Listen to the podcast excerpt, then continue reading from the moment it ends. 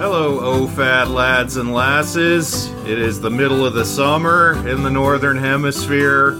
It's hot. It's way hotter than it ever should be. Don't even get me started on how hot it is. You know what would cool you down during this hot summer? Free books. I don't know how that follows, but stay with me.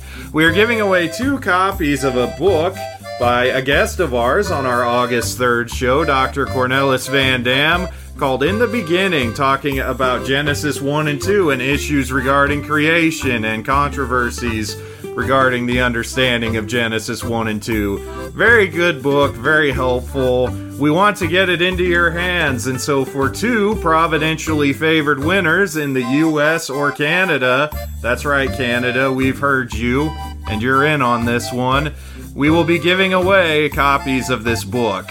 To enter, go to our website, onceforalldelivered.com. You'll see a link at the top for the Summer Delivaway 2023, and we will get you in that drawing so you can possibly win one of these books. Again, onceforalldelivered.com and click Summer Delivaway 2023.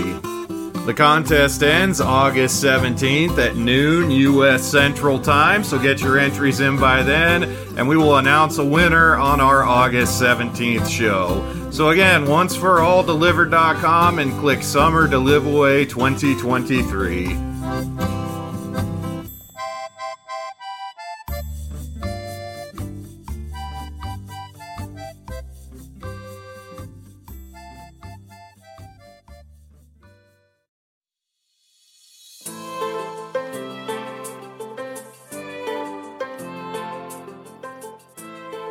Contend for the faith that was once for all delivered to the saints.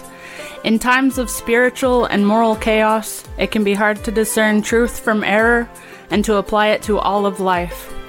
God's word is not silent, and we don't have to be either. This is Once for All Delivered with Caleb Castro and Andrew Smith. Welcome to a very special Once for All Delivered. I am Andrew Smith, joined by my usual co host, Caleb Castro. And today we have a special guest. Uh, we have with us Dr. Cornelis Van Dam. He is an emeritus professor of the Canadian Reformed Theological Seminary, professor in Old Testament, and he is here to talk about a subject that is very important, a subject that's been a, a source of a lot of controversy and discussion. Uh, even in our Presbyterian and Reformed churches, and it is a subject on which Dr. Van Dam has a book called In the Beginning Listening to Genesis 1 and 2.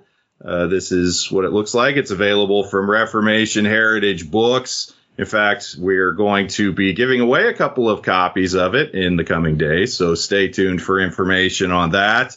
Um, but Dr. Van Dam, it is good to have you with us today. Well, thank you for having me. It's a privilege to to meet both of you. Yes, we are very thankful. It's uh, uh you know, just as Andrew had said, uh, you know, it's it's sad that this is uh that this uh in one sense that this book has to be has to be written uh in the sense of you know so many have fallen away and pushed against uh what scripture teaches regarding a, a sequential six day 24 hour uh, creation week, uh, and along with all the other matters that go along with it. Well, yeah. So, uh, Dr. Van Dam, it's a again, it is a pleasure to have you, though, uh, and that uh, I am so thankful for your book. Uh, also, have a couple other ones here for any who who are listening and are interested in in seeing some of your other works. there's, of course, of course, your work on the Urim and Thummim. Uh, to this one, I have also the uh, first copy uh, of the actual uh, dissertation, I believe. Yes, um, uh, your dissertation with uh, the Theological School of Kampen, if I recall.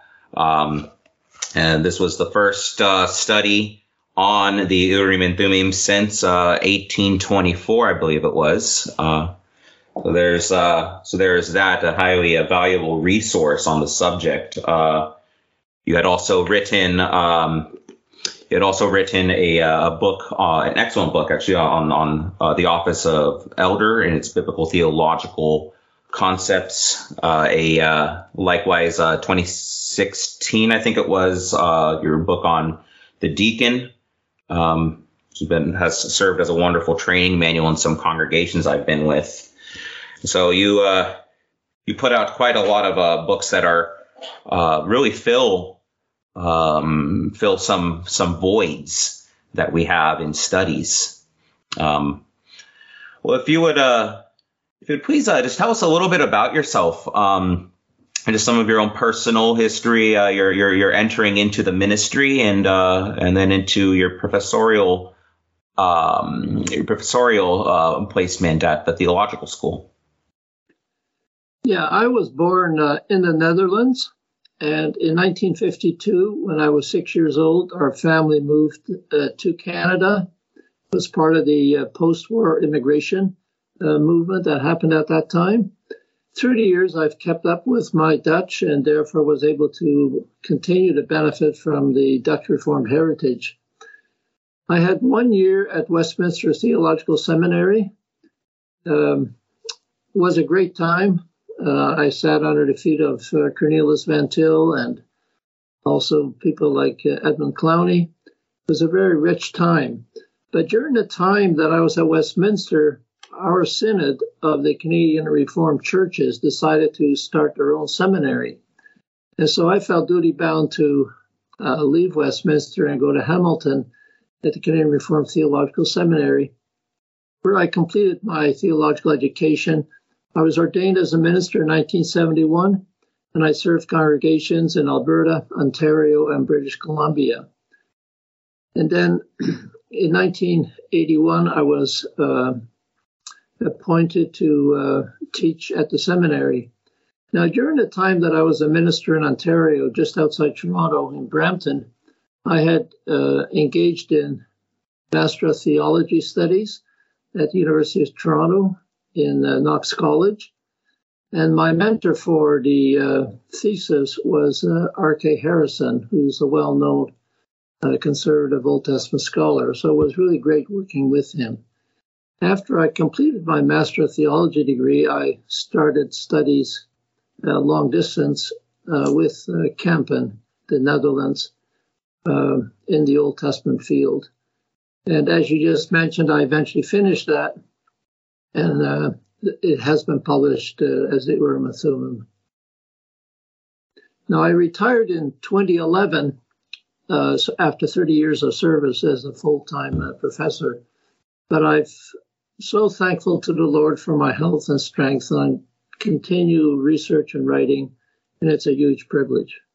So it's also very nice to meet you. I admire your work of trying to spread a good thing through podcasts and so I'm, I'm glad to be your guest today.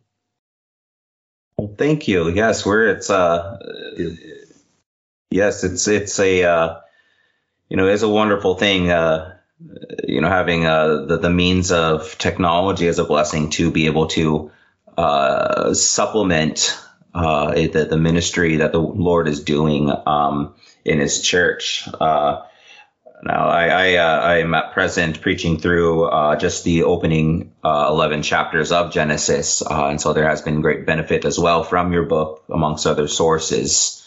Uh, yeah, so so it is uh, it is being put think, to good use, you know, even in the pulpit. It's great.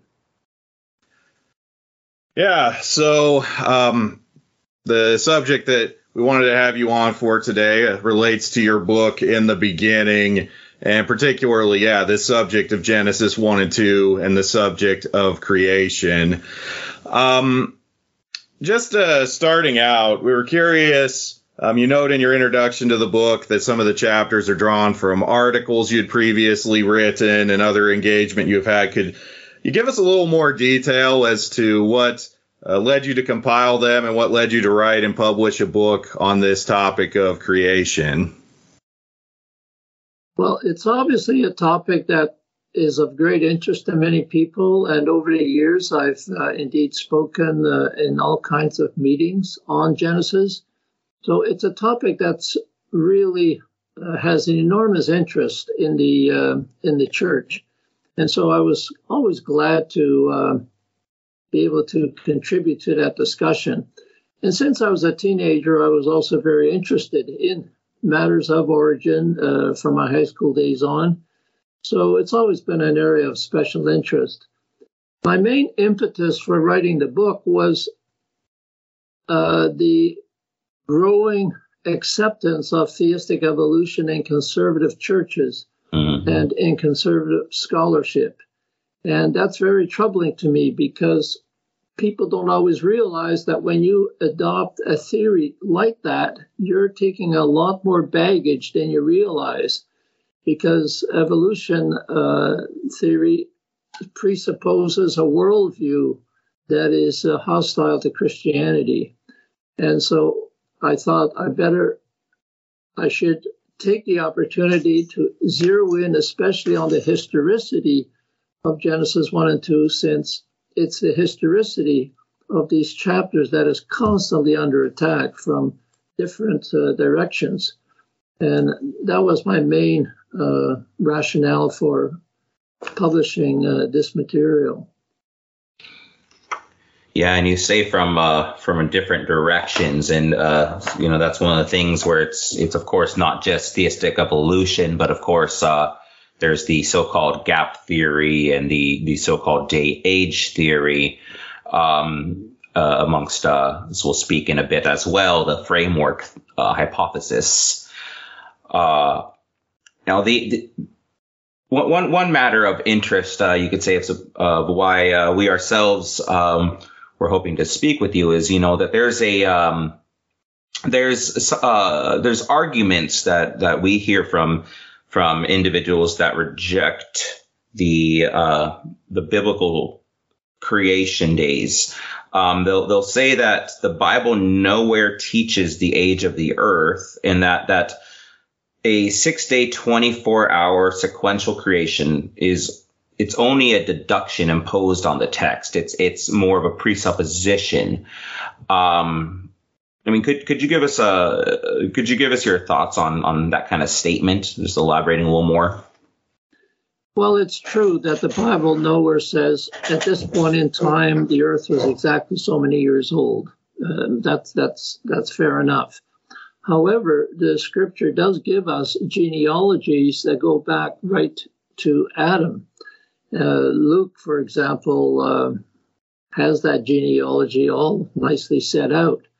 Mm. Now, there can be discussion about gaps in a genealogy because uh, the term for father can refer to grandfather or great grandfather. So there can be gaps uh, in the genealogies but that does not translate into millions or billions of years. Mm-hmm. The, the other thing is that something that's often overlooked is that scripture gives Adam's total age of 930 years. Mm-hmm. Well, Adam was created sometime during the sixth day. So if that sixth day was millions of years, you, you've got a bit of a problem. You've got to either accept a theory or reject Genesis outright. Mm. Uh, so the biblical testimony is so strong. Uh, the fourth commandment, for example, speaks of six day creation very matter of factly. So the onus is really on those who don't want to accept scripture mm. to come mm. up with an alternative. And of course, the alternatives that are coming up are coming up from views that are hostile to scripture and reject the notion of uh, an inspired word of God. Mm. It's really a battlefield of faith uh, mm-hmm. because even the science is only theoretical. It's it's a hypothesis. Mm. And of course, as you know, the uh, Genesis 1 makes it extremely clear that a day is defined by evening and morning. Mm-hmm. And uh, merismus indicating uh, one day. Hmm. Um, so related to that, it seems that a lot of what is driving the modern day rejection of the view of six days of ordinary length is this collision between what scripture says and what is being put forth by modern science. Obviously, we have Darwinian evolution that's mm-hmm. emerged on the scene in the last couple of centuries and all the things that have proceeded from that. And there has been attempts on the part of many to try to, uh, in some cases, harmonize, in some places, even go beyond that to let evolution take precedence over what scripture uh, teaches. So, could you maybe speak in those terms? I know you'd mentioned you'd uh, studied some with Van Til and stuff. So maybe about this relationship between scriptural authority and then what we can learn from general revelation and science as it relates to the creation issue. Well, that's a very, very good question. And um, there's a lot of confusion on this particular point the relationship of general revelation and the Bible. Um, First of all, I want to make it very clear that the Bible is not a scientific textbook. Mm-hmm. Um, recently, we visited Dallas and met the uh, good folk at the Institute for Creation Research, and we, we discussed, among others, this particular issue. And I really, really admire the work they do there. I think it's a it's a great uh, institute, and I've written an article about mm-hmm. it in the latest Reformed Perspective. Mm. But having said that, we should be very careful not to create the illusion as if the Bible is giving us key scientific facts that will enable a scientist to unravel the mystery of origins. It's mm just not that way. God says, you know, He spoke and it was created. God does not tell us the chemical reactions that took place. We have to mm accept that in faith. Uh-huh. So that's that's one point that needs to be very clear. Um, it's not a scientific textbook, but what the Bible says is true, and science needs to factor everything that the Bible says into scientific theorizing about origins. So we have to be careful to um, keep our interests in scientific reality and facts separate from the biblical testimony Indeed, our scientific endeavors should be influenced by the biblical testimony. Mm-hmm. So that brings us to well, what does general revelation tell us? Well, according to scripture, general revelation reveals God's glory. General revelation does not reveal a list of scientific facts, it reveals God's glory, his greatness. As the Belgian Confession puts it, by the creation, preservation, and government of the universe, which is before our eyes as most beautiful book, wherein all creatures, great and small, are like so many letters, leading us to perceive clearly God's invisible attributes, namely his eternal power and divine nature. And it leaves us without excuse. So, general revelation can be defined as God's revelation of himself of his glory and so on. Now, you've probably heard of John Whitcomb because John Whitcomb and Morris wrote a book on the Genesis flood. Mm-hmm. And he said, if we affirm that God has given two separate channels of revelation of truth, one being scripture, the other being nature, well, then modern science is considered to be an independent authoritative source of information, with the Bible giving an independent source of information. And then how do you rhyme the 2 mm-hmm. uh, only Scripture is ultimately authoritative. Mm-hmm. Only Scripture is able to tell us how things started because only God was there. Mm-hmm. mm-hmm. Yeah. You know, the uh, actually uh, a brief uh, brief interjection uh, interjection of another great benefit that I've found with uh, not only this book but throughout your uh, your various publications. Um, your uh, extensive um, your extensive bibliographies, the, the, the materials in which you you in which you bring forth um, you know, for more reading, I've, I've found to be uh, one of the most enriching elements of your uh, of your works. Um, I had never bought uh, the Genesis Flood until uh, knowing of it as well. uh, until reading through uh, the section that you're referring to now. Uh, so I had just, so I was looking at it uh, just a moment ago when you were saying that. Um, related in this, though, uh, I believe it's uh, so in, in, on page 37 of in the beginning, you you brought out a really excellent uh, and shocking note. You you you you mention in this relationship between uh, the scriptures, uh, special revelation and authority, and general revelation um, that you, you, on footnote fifty four uh, that that there are those who who do essentially conflate this special and general revelation. Um, so I, I, found it a shock that where you, sort uh, or where you cite report 28 um, from the CRC's uh, 1991 synod, um, where uh, they had stated that the facts of biology are just as much words of God as the scriptures and to be accepted in faith. And then they continue on in in talking about uh, a uh, in virtually a a uh, that science is purely reliable as uh, uh, in terms of the things of God Himself. Yeah. Uh, that it's it's essentially this would say that they're binding as instruction. I mean that's a disturbing amount. Uh, that's a disturbing thing, and that's that's only just in 1991. You know, how far has it gone since then? That's right. Yeah, you put your finger on a very very important point. Yeah, it's it's a uh, yeah, it, it, general revelation is essentially a matter of, of faith, um, that, uh, an object of faith.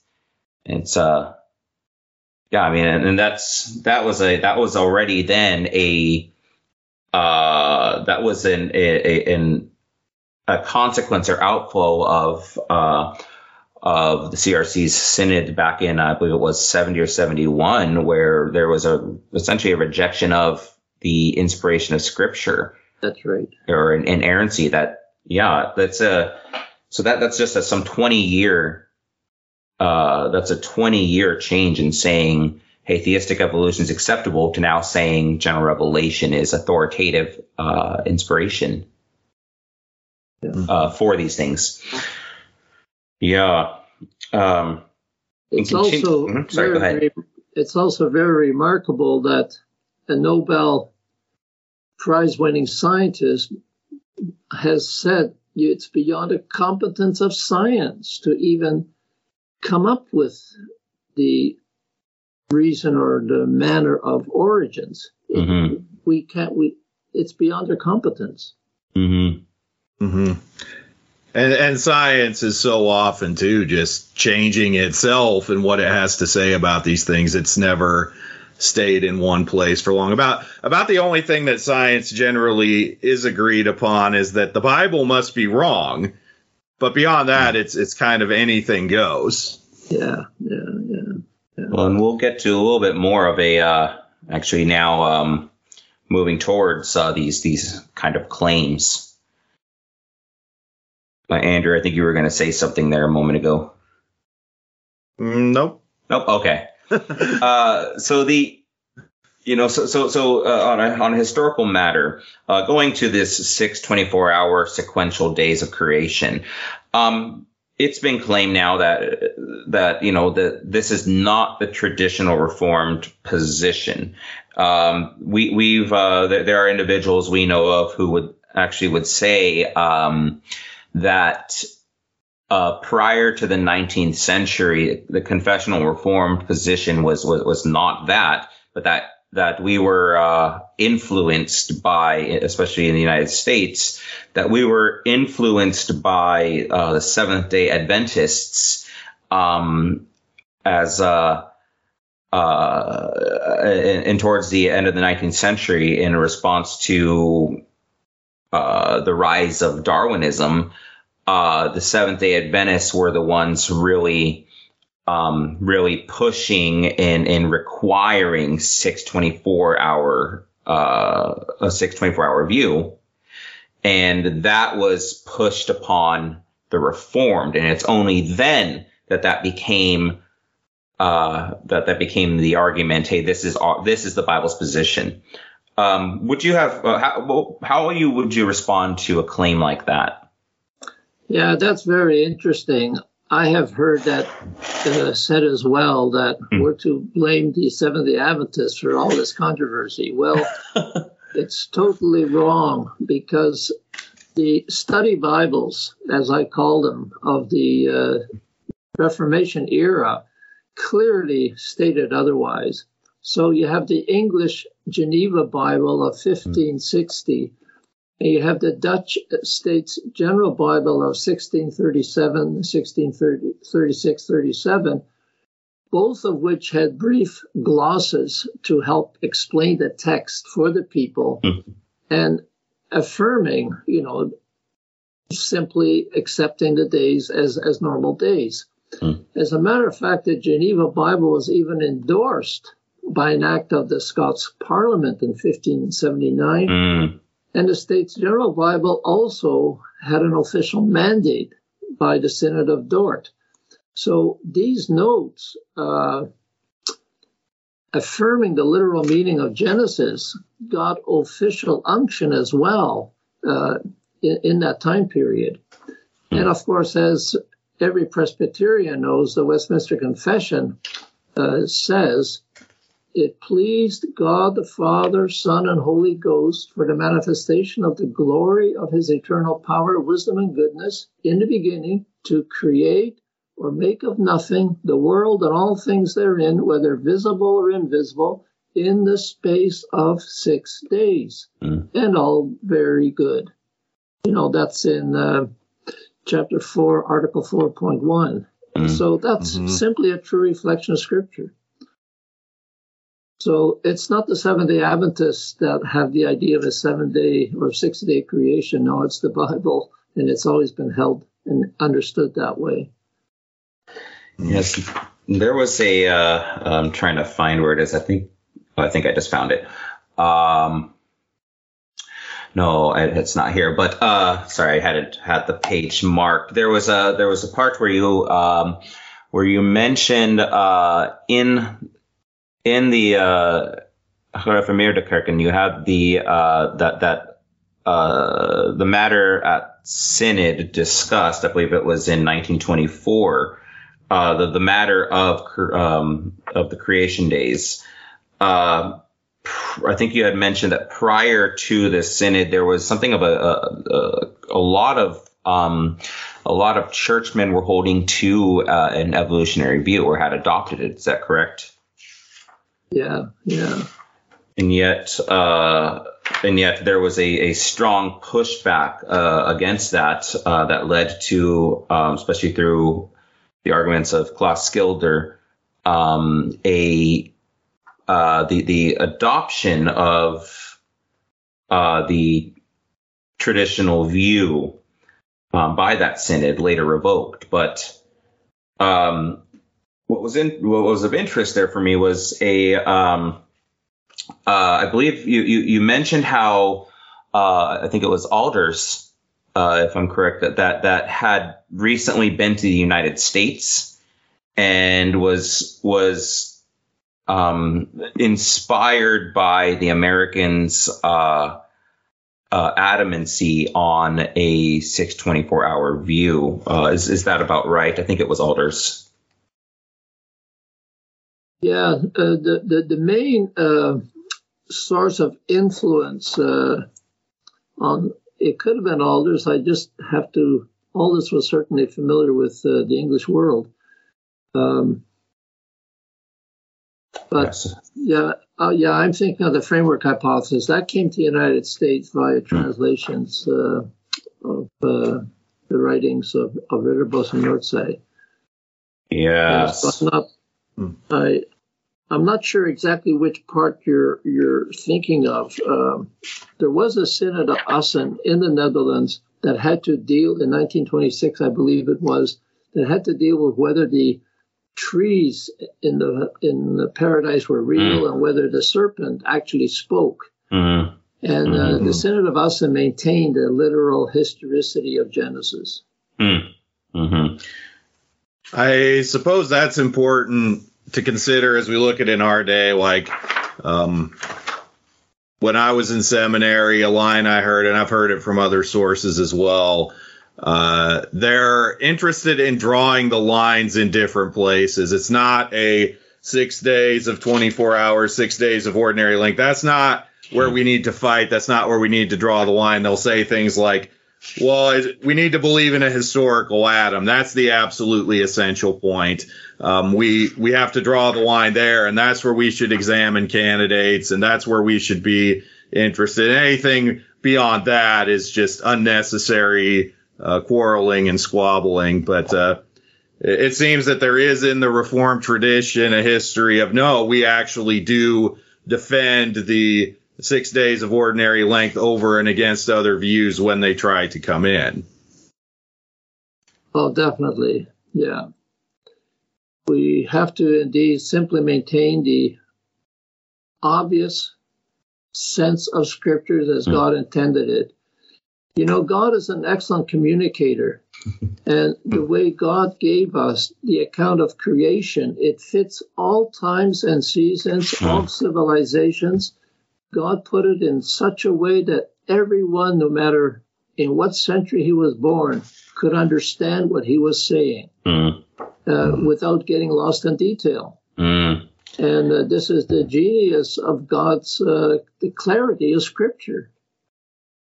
And so, all through history, the mainstream Christian understanding has always been creation in six days.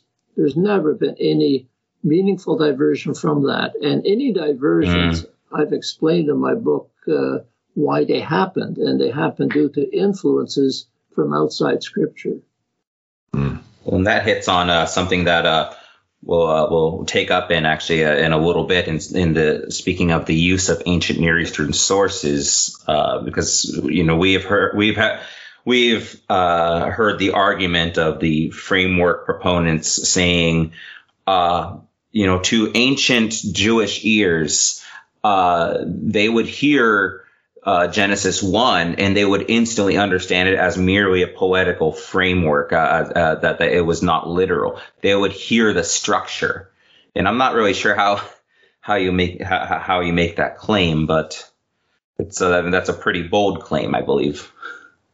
Would yeah. you, uh, would you care to speak to that perhaps? And maybe uh, what in the text and as far as its genre and stuff helps to defend the narrative and historicity of the narrative? Yeah, Genesis 1 and 2, of course, is part of a larger book. And what's really interesting is the way the book of Genesis is structured. It's structured according to the so called Toledot. The, uh, these are the generations of. Uh, that f- is the framework basically of generations. These are the generations of.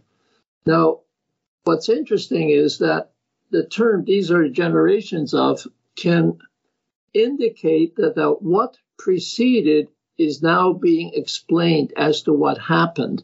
Mm-hmm. And so in Genesis 1, you have the account of creation. In Genesis 2, God tells you what happened with the creation that was made perfect in the fall of the sin. Later on, you have the generations of Terah. Mm-hmm. Well, what follows after that is the whole account of Abraham, what came of Terah's descendants.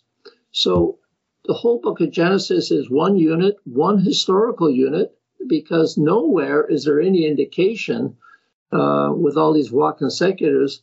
There's no indication anywhere that suddenly we're transitioning from myth to history. Mm. It's it's mm. one continuous narrative right from the beginning to the end.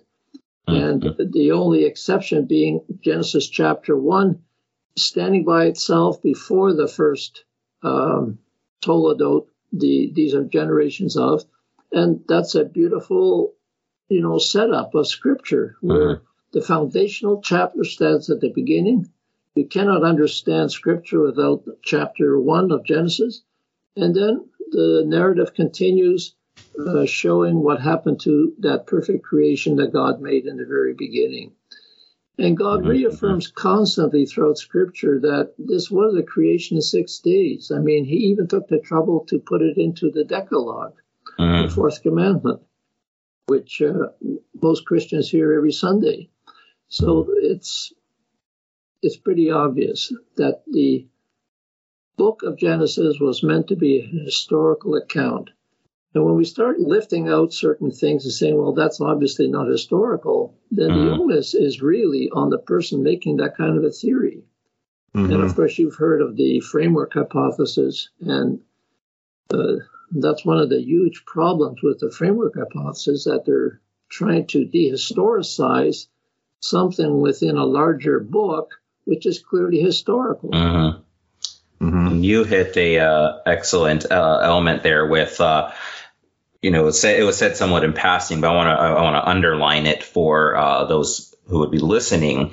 Uh, you, you brought up the the waw consecutive there, um, and you know this is a you know the, the, the markers in Genesis one uh, in particular, the the the grammatical features. Um, I mean, really do lend itself uh, in in in showing that there's there's uh, there's really uh, not any kind of poetic devices in there aside from that uh, brief um, praise that Adam, uh, pardon me, that Adam would give in, in Genesis two, or uh, you know uh, that this at last is uh, bone of my bone, flesh of my flesh, or in chapter 1, 26, 27, when the Lord said that uh, he made them male and female. Those are the only somewhat poetical features there. Uh, otherwise, you, you, you you speak of this the, the above consecutive. This is saying, and then this happened, and then this happened, and then this, and then this. I mean that that that can't really be brushed under. That's right. So we we've hinted at it several times, but uh, let, us turn for a moment to this literary framework hypothesis. It's a view that has become increasingly pro- popular even in our Reformed and Presbyterian circles. Uh, it was popularized by Meredith Kline and others.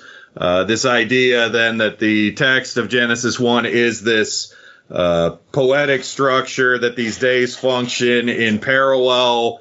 So, like you have the first and the fourth and, and so forth days that go together. Um, and that it's a, a literary text, a poem, and a polemic, and not a historical narrative. Um, I'm just curious if you could talk a little bit about that. Where did it come from? How has it been received? And what are some of the issues and, and concerns you have with it? Yeah, it came from uh, the land of my birth, unfortunately. It came from Ari Noordtzij. And uh, he lived from 1871 to 1944. And when he published his views, people in the church regarded it with great suspicion. Hmm. And it never won the allegiance of the average church member. Now, his work came to North America through the work of uh, Ridderbos, Hmm. uh, another Old Testament scholar. And of, as you mentioned, Meredith Kline, Lee Irons, and these kind of people have very much uh, popularized the view in, um in North America. Now, in terms of, uh, you know, there's something beautiful about the way God set up his creation work, right? Day one, he created light. Day four, he created the luminaries. Day two, he created the sky. Day five, he created the creatures that fly in the sky. Mhm. Okay, so you can see a certain pattern there. But if you look a bit more closely, uh, to speak of two triads is going way beyond the evidence of the text. For example, day one, God created light and he separated the light from the darkness. That's what God did on day one. So, what did he do on day four? Well, on day four, he made the light bearers and he set them in the firmament. And the firmament wasn't created yet on day one, it was created on day two. So, it was obviously day four, obviously came after day one. Uh, Kline says, no, no, day one and day four talk about the same thing. Well, that's not what the text says. The text says in day one, We mm. have the creation of light. In day four, we had the creation of the firm, uh, the uh, luminaries, which were placed in the firmament. So, create God's creation of light on day one was not dependent on God's light bearers because he created those later. So scripture speaks of light as an entity that can exist by itself on God's command. Mm-hmm. And you find the same thing in Isaiah 60 uh, when it, Isaiah prophesies about the time when sun shall no longer be your light by day, nor for brightness shall the moon give light to you, but the Lord will be to you an everlasting light, and your God will be your glory. Your sun shall no longer go down, nor shall your moon withdraw itself, for the Lord will mm. be your everlasting light. So scripture says, look, God can create light just by itself. It doesn't need a luminary. Mm-hmm. But in the case of creation, God provided a luminary on the fourth day. So scripture clearly distinguishes the two, and Meredith Kline and company have no right to say day one and day four say the same thing because they don't. It's a very big assumption of uh, uniformitarian uh, operation of nature, right? That that things back then had to have operated the same way they do now. Yes, that's also part of their rationale. That's right. God used providence to create. That's what they uh, say. Mm-hmm. Yeah, I've had a particular interest in uh, interacting with Kline and his works, just given some of my personal history and some of the circles I've run in. And uh, yeah, it, it is fascinating how it seems that Kline is, I mean, for one thing, very concerned about providing a structure within which uh, basically someone can believe all of the claims of modern science mm-hmm. and then still uh, go before their presbytery committees and such and say, oh, but I believe in creation in six days.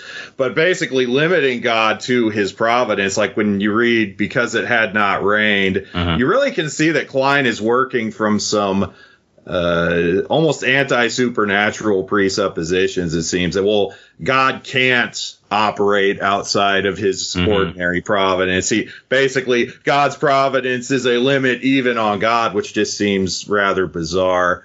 I think you also raised another really important point though, is that the this view has been received with popular skepticism as someone fairly new to the ministry, uh, you know, recently candidating and, you know, talking with search committees and stuff. There is very little uh, hardly any, I would say, popular demand in the church for these positions. It's being driven mm-hmm. almost entirely uh, from academia, from the seminaries. Most churches, uh, even many classes and presbyteries, they have no interest in these views being brought in and promoted. And I think there's a certain disservice being done in the academy where it's teaching guys these views and promoting these views to prepare them to minister in churches that don't believe these views and have no interest in them. I think it's a real problem that needs to be reckoned with. Mm. Yeah, and that's why we can be so thankful for the average church member that pushes back, mm. because that shows that God's word is clear. And we don't need scholars to tell us what Genesis 1 means, because mm-hmm. God wrote it up in such a way that even a simple can understand. Mm-hmm. But the part that scholars often forget is that you need to have faith like a child. Mm-hmm. If we are children of God, we simply accept what the Father tells us and we, we don't question it. And that's uh, that's an appreciated point that uh, I found you you uh, reiterating. I mean, keeping consistent all the way throughout uh, throughout your book. That you you are you are constantly uh, pointing back to Scripture says Scripture says um, you know, in, in, in, it's a, uh, I mean, it's a refreshing thing where, um, I mean, you yourself are, are uh, have served as a professor, but first and foremost, you're a, a Christian and a uh, and you're self-bound as a minister. That's right. Yeah. The um, yeah, there's uh, uh, there was a quote that uh, that Kline had stated uh, in his intention, and it seems to be quite telling um, uh, I can't recall if it's uh, if it is in your uh, if you've noted it in your book, but I, I um, this this quote is from uh, this quote is from pardon me. Um, make sure I have the the right citation there. Uh, here we are. So he he he he makes it clear that um, the pardon me, I'm pulling up I'm pulling it up from my notes, so it's taking me a moment because I had not thought to prepare this one. Um, so he, he speaks of uh, that to rebut the literalist interpretation of the Genesis creation week propounded by the young earth theorists is a central concern. Uh, the conclusion is that as far as the time frame is concerned with respect to both the duration and sequence of events, the scientist is left free of biblical constraints in hypothesizing about cosmic origins. So he, he, he had a he had a, a compulsion to be uh, for a, a, a moving away from the biblical constraints, as he says. Yes, yes, that's, that's right. It's disturbing. Yeah, mm-hmm. that's what's driving a lot of this to try to harmonize science and the Bible, and uh, you can't harmonize the Bible with current mainstream scientific theory. Yes.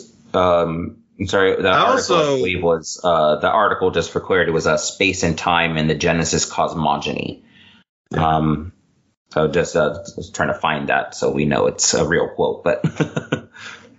uh, I've also noticed too, just in the way that Kline talks about these things, he talks about it in a way that uh, he asserts his view, but he does so in a way that almost is like very condescending to those mm. who disagree. Like he says that mm. serious exegetes essentially would not uh, hold not only a, a six days of ordinary length, but any kind of sequential view of creation. And it's just, it's very strange to me that he, with such certainty and with such, uh, I guess, vigor attacks what has been the almost consensus view of the church throughout its history. Yeah, it's really, really too bad. I had a course from Kline on Zechariah, and I mm-hmm. really enjoyed it. Like he, he's mm-hmm. obviously a top-notch scholar, mm-hmm. but it's such a tragedy that on Genesis he has gone the way he has gone.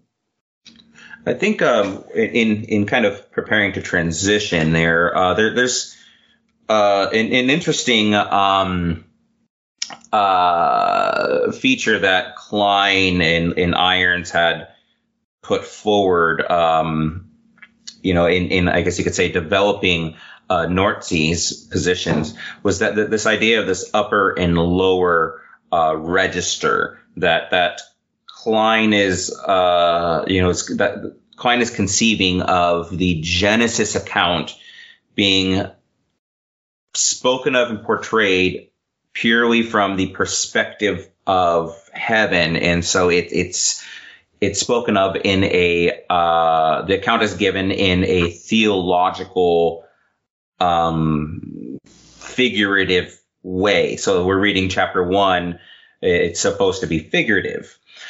What I'm what I was curious of, uh, you, you, got my brain ticking a little bit when you started speaking of uh, of uh, Herman Dooyeweerd, um, with his cosmonomic philosophy. Um, could you explain a little bit about, uh, I guess, uh, um, first of all, uh, explain for those unfamiliar, uh, this, this cosmonomic idea and how that may have affected um, modern interpretations, like the route that the CRC went in rejecting these things. Um, but also, is there any? Does it seem to be any kind of tie between this cosmonomic idea and this upper register? Yeah, that's a huge area. Let me just make a yeah. few points to to orientate ourselves. Mm-hmm.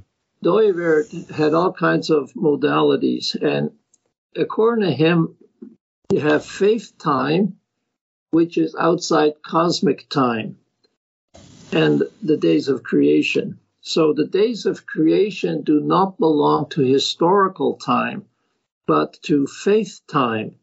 They belong to in the beginning. Uh, so they're not really part of created reality as we know it. So in that way, he totally takes um, the the time of Genesis out of current reality. Mm. Now, when Kline uh, talks about the upper register time and works with it, uh, he does appear to be influenced by this somewhat. Uh, but I find it a bit troubling and a bit bizarre that Kline would postulate this because obviously in scripture there's no basis for a heavenly time being separate from earthly time. They're mm-hmm. synchronous. Mm-hmm. Um, now, apart from the mystery of eternity, uh, when God speaks about time between heaven and earth, it's it's synchronous. mm-hmm. Job, uh, you know, he got messengers from heaven, and Satan was up in God's presence, came down to earth mm-hmm. to Job. I mean, they were in the same time uh, slot, right? Mm-hmm. And uh, it was the same with uh, the Spirit being sent to entice Ahab mm-hmm. to, to do the foolish thing he did. So there's absolutely no reason for it. And that mm-hmm. is why in Holland, one of the biggest criticisms of Dooyeweerd was that he's this, created this huge edifice, uh, philosophical edifice, but how does it relate to reality? Mm-hmm his modalities and his different spheres um, mm. are theoretical, but how does it actually relate to the Christian faith? Mm. Mm. His his intentions were honor, honorable, and and you know he's a very bright man, but when it came to science and, and origins, mm-hmm. uh, it wasn't very helpful.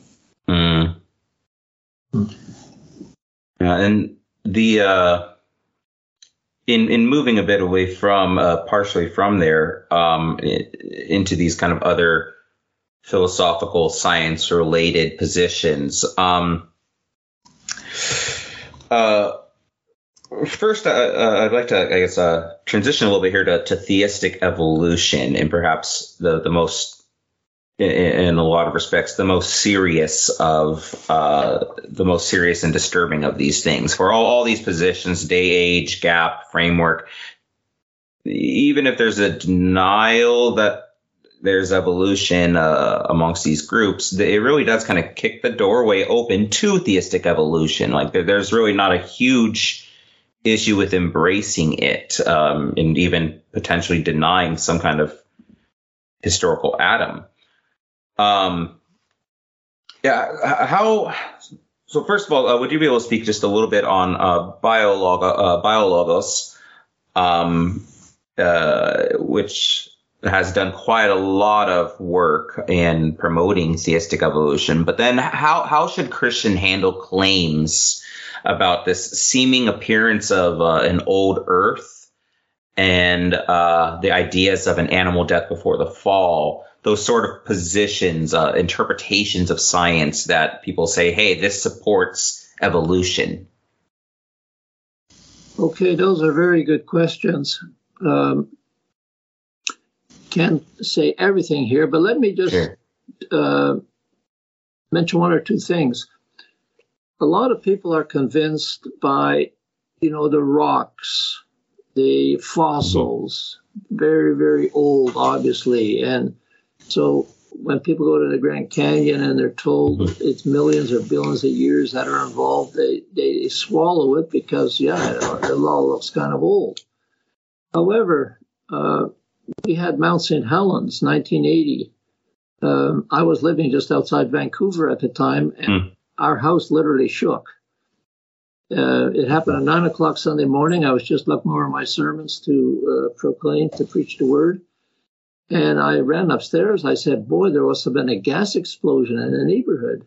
We turned the radio on, and the first thing the announcer said was, Mount St. Helens just blew its top. So that was Mount St. Helens. Well, 10 years later, we've got geographical features that geologists attribute to millions of years of development. Hmm. for example, the new lava dome, scientifically investigated and dated, yielded the ages of 350,000 years to 2.8 million years, and the dome was less than 10 years old. Mm-hmm. so we've got a problem here. Even the BBC reported that carbon dates were wrong by thousands of years, and the further back you go, the bigger the error becomes. Now, that's one thing. The other thing is the dinosaurs. Uh, you know, they're, mm. they're, they're very, very old, of course, and no way do they fit into creation. Well, now, uh, Mary Schweitzer was the first one, but they discovered soft tissue in dinosaur bones, mm-hmm. in, in, fossils, mm-hmm. which is, it's just they cannot last millions of years. It's it's totally crazy to even suggest that. And, and so this is another strong uh, indication of the recent flood and the uh, the rec- relatively recent age in thousands of years of these dinosaur bones, uh, dinosaur fossils. Yeah, the uh, Schweitzer. Uh, I actually just read that a couple days ago in um, uh, what was it?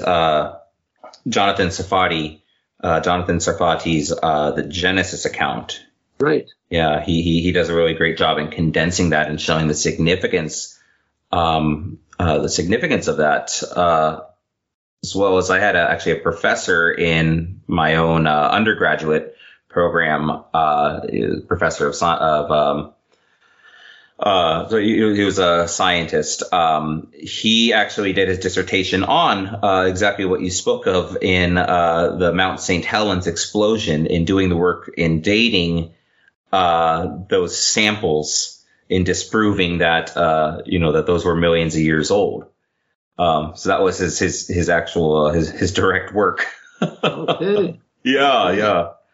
That's funny. It's uh he was actually one of the most influential men, and I think in in helping me maintain that position uh, amongst uh, a, a, large group there of theistic evolutionists. oh, nice. Nice to hear that. Yes. Uh, Andrew, do you have a, a follow up on that question uh, or in, in touching on any of those elements? Um, I don't actually. I think mm. you've uh, pretty well covered those topics. Um, Caleb, do you have any additional thoughts or questions or?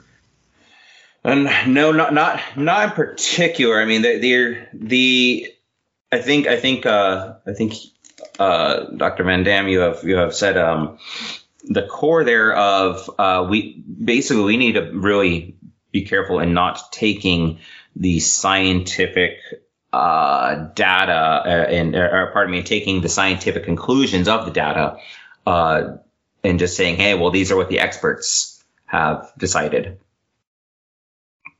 Yeah, we have to realize they are theorizing about issues that are really outside their competency because these are things that occurred in the past and you cannot recreate the past mm.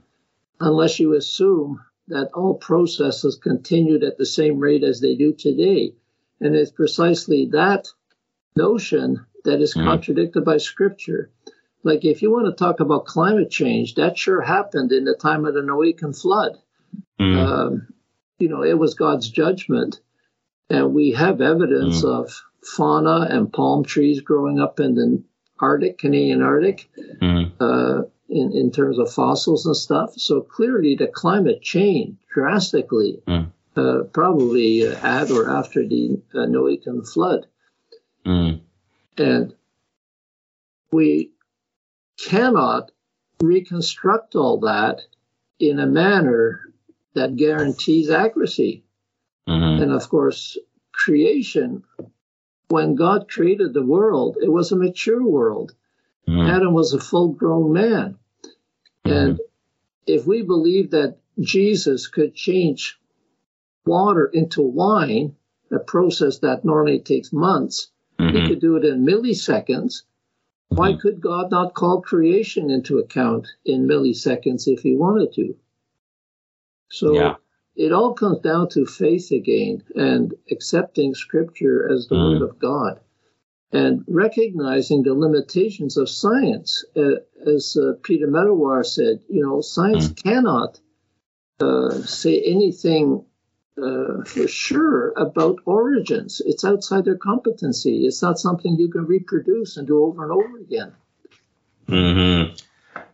The um, and in in something of a related uh, element there, um, the uh, how would you explain uh, for listeners the the the distinction say between kinds and uh, what what the what uh, what is being spoken of in Genesis one and two as as, as kinds versus this this Darwinist uh, modern notions of of species and the cataloging of of uh, in the cataloging in, in zoology and biology.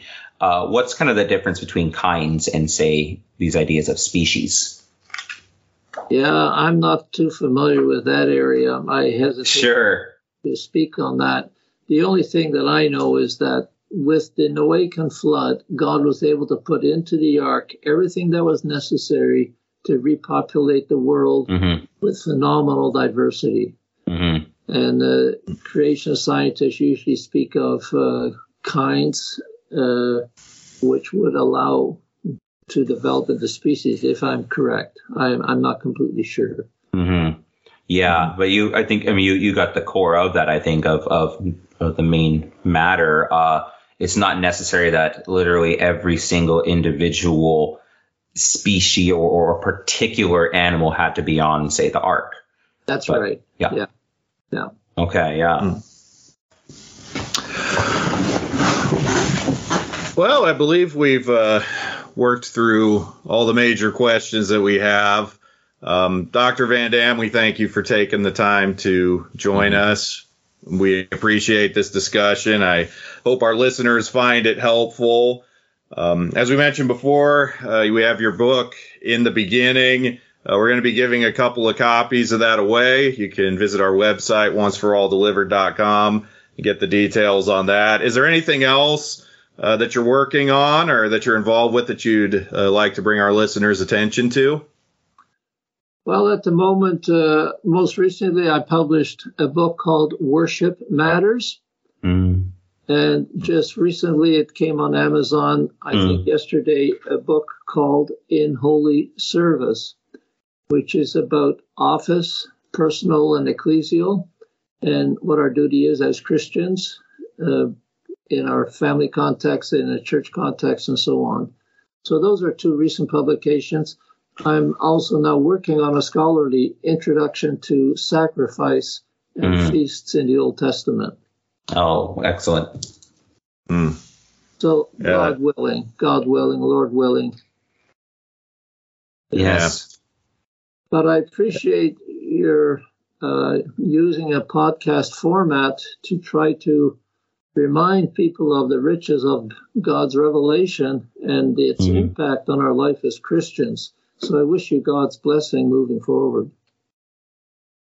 Yeah, well, we thank you, and and, and likewise, uh, are there any uh, yeah any other uh, uh, perhaps concluding thoughts or something there, or that we uh, uh, you know we'll be keeping you in prayer, especially in your endeavors. Well, I guess what I'd like to say is that people should be aware of how corrosive theistic evolution is. Mm-hmm. First of all, there's no scientific basis for it, strictly spoken, because the evidence is lacking. But corrosive theistic evolution is so mm. corrosive because it's a worldview that's hostile to God. Mm. And if we are only animals descended from apes, then there's no need for morals. There's no need for mm-hmm. uh, ethical living. Uh, and therefore, the education our children receive at the home, in the church, mm. in the school is so critically important. And God uses that to build faith in, in our children and children's children. Yes. The, uh, you know, it, that's, it's, it's so, it's so true in that, uh, what, what we're looking at is, um, I think you actually, you actually mentioned in, uh, the latter part of your book and saying the, uh, you know, evolution and Darwin is just, you know, of course, one factor that has led to uh, to significant uh, impact in the church with a rise of agnosticism and atheism. Um, but it is uh, a huge driving factor. It has it has been um, perhaps one of the biggest tools that Satan has used in in uh, in deceiving uh, you know a Western society that had once been so reliant upon Scripture. That's right. Yeah. And the tragedy is that those who hold to, to theistic evolution are in danger of losing the faith altogether. Mm. And I gave examples of that in my book as well. Yeah, that was a that's an excellent area. Um, I think I was towards the end in uh, yes, page two ninety to two ninety two. Uh, you know, that that the you said that it, it is uh, page 292, uh, a 2016 Discovery Institute uh, nationwide survey of a representative sample of 3,664 American adults sought to ascertain the impact of evolutionary ideas on those who lost their religious faith. And it showed, you quote, that unguided chemical evolution and the Darwinian mutation slash slash selection mechanism are the most significant drivers of science related erosion in faith in God. And you quote uh, American philosopher Daniel Dennett, who calls Darwin's notions a universal acid that is so corrosive that it eats through just about every traditional concept. Uh, that's uh, I, thought that, that was a really, uh, really um, poignant uh, statement there. You know, it, it is a faith. It's a religion, essentially. That's right. Yeah, it's a religion. Yes. Yeah. Well, I appreciate uh, I appreciate you placing that in there, and uh, and uh, for any listeners that that uh, Lord willing would would pick up this book, uh, I, I, especially recommend that section on on uh, 290 to 292, and then you, you go on to speak also of how this has affected once conservative churches. Yeah. Yeah. So again, uh, yeah, those are those are good thoughts. Um, I like the way you put that. It's it's firm, but it's fair. Um, mm. This is not a question of of uh, how do we harmonize science and faith, but it's really, uh, in many ways, it is a choice mm. uh, that has to be made um, at least as far as science and what it has attempted to say and do as it pertains to the questions of origins. Mm-hmm. Um, but again, Dr. Van Dam, we thank you for your time. Uh, we appreciate you coming on and talking. Um, again, to our listeners, uh, pick up this book. We think it'll be very worth your time, very helpful to you. Uh, if you have any questions, you can reach out to us at OFADpodcast at gmail.com or at OFADpodcast on most social media. Um, if you have any questions, comments, uh, things you'd like to follow up on, uh, again, we're giving away a couple of copies of In the Beginning. Uh, we'll have that contest live and uh, we'll be running through August 17th, uh, noon on August 17th Central Time. So you can enter for that uh, get an opportunity to get a get a copy of this book for yourself. And uh, again, we thank you for joining us, and uh, we hope you will join us again next time on Once for All Delivered. Caleb, any would you like to say goodbye? Yes, I'll uh, also say yeah. Yes, take care. Thank you, Dr. Van Dam. We'll, yeah, thank yeah. you. All the best. Bye bye. Yeah. God's blessings. Yes, you too. Thank you for listening to this episode. For the latest news and updates, visit our Substack at onceforalldelivered.com, where you can also support our work with a paid subscription. You can also follow us on social media at OFAD Podcast. If you like what you have heard, leave a five star review where you get your podcasts and spread the word about the show. Once for All Delivered is hosted by Andrew Smith and Caleb Castro and produced by Andrew and Heidi Smith. We hope you will join us again next time on Once for All Delivered.